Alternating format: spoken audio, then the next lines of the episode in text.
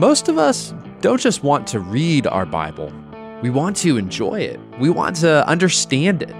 This is the Bible Field Guide podcast. We make the Bible make sense. In today's episode, we'll explore why understanding the Bible's history can transform meaningless names, places, and events into meaning filled language. Shakespeare's Juliet famously asked, What's in a name? What's in a name? Well, I'd say a lot. For example, when I say Abraham, what last name do you autofill? Lincoln, right? And it's not just his last name. We can load all sorts of events and meanings into that name slavery, emancipation, civil war, Gettysburg, assassination. Now, if you ask the average ancient Israelite what came to mind when they heard the name Abraham, well, they could do the exact same thing, only they'd think of a radically different Abraham. They'd think of an ancestor, God's promises, land, descendants, covenant, faith, circumcision, the sacrifice of Isaac. So, what's in a name? Well, when it comes to important names in history, a lot. History, stories, meanings. Now, I want to read a passage as an example of this. And as I read this passage, I, I want you to ask yourself, how do I hear this passage? And then ask, how would the original audience hear this passage? How would an ancient person hear this passage? Matthew 1. This is the genealogy of Jesus, the Messiah, the son of David, the son of Abraham. Abraham was the father of Isaac, Isaac was the father of Jacob, Jacob the father of Judah and his brothers, Judah the father of Perez and Zerah, whose mother was Tamar, Perez, the father of Hezron, Hezron, the father of Ram, Ram, the father of Amminadab, and so on and so forth. Now, how do you hear this?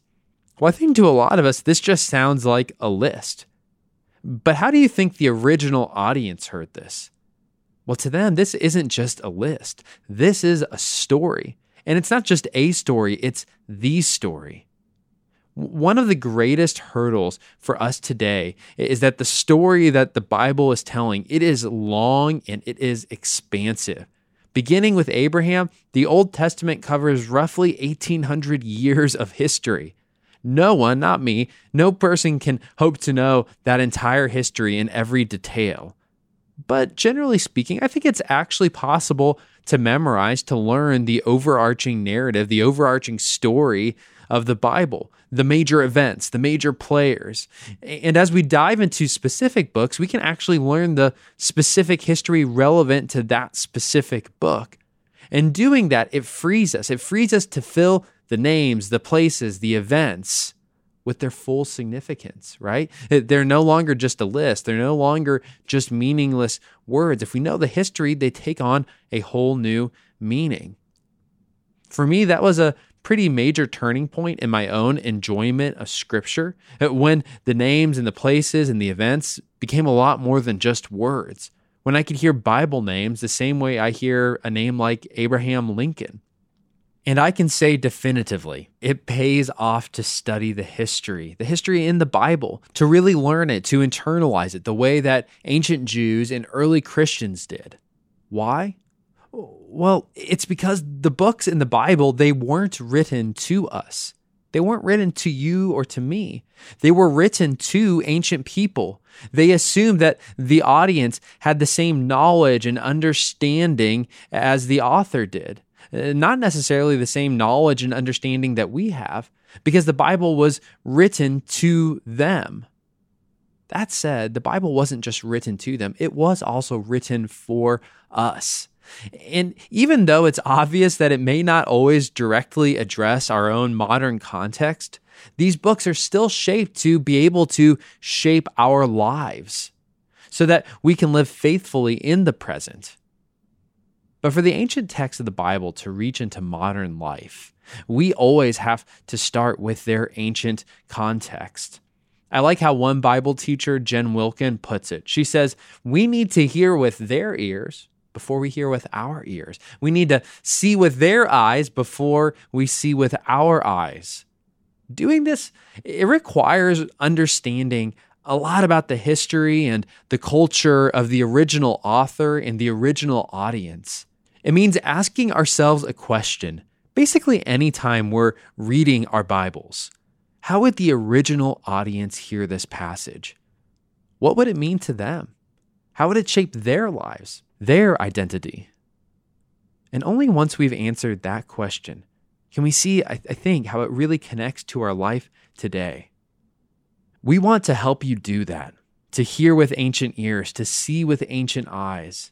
And that's obviously going to happen here on this podcast, but I think it's especially going to happen on the visible content on our Instagram feed.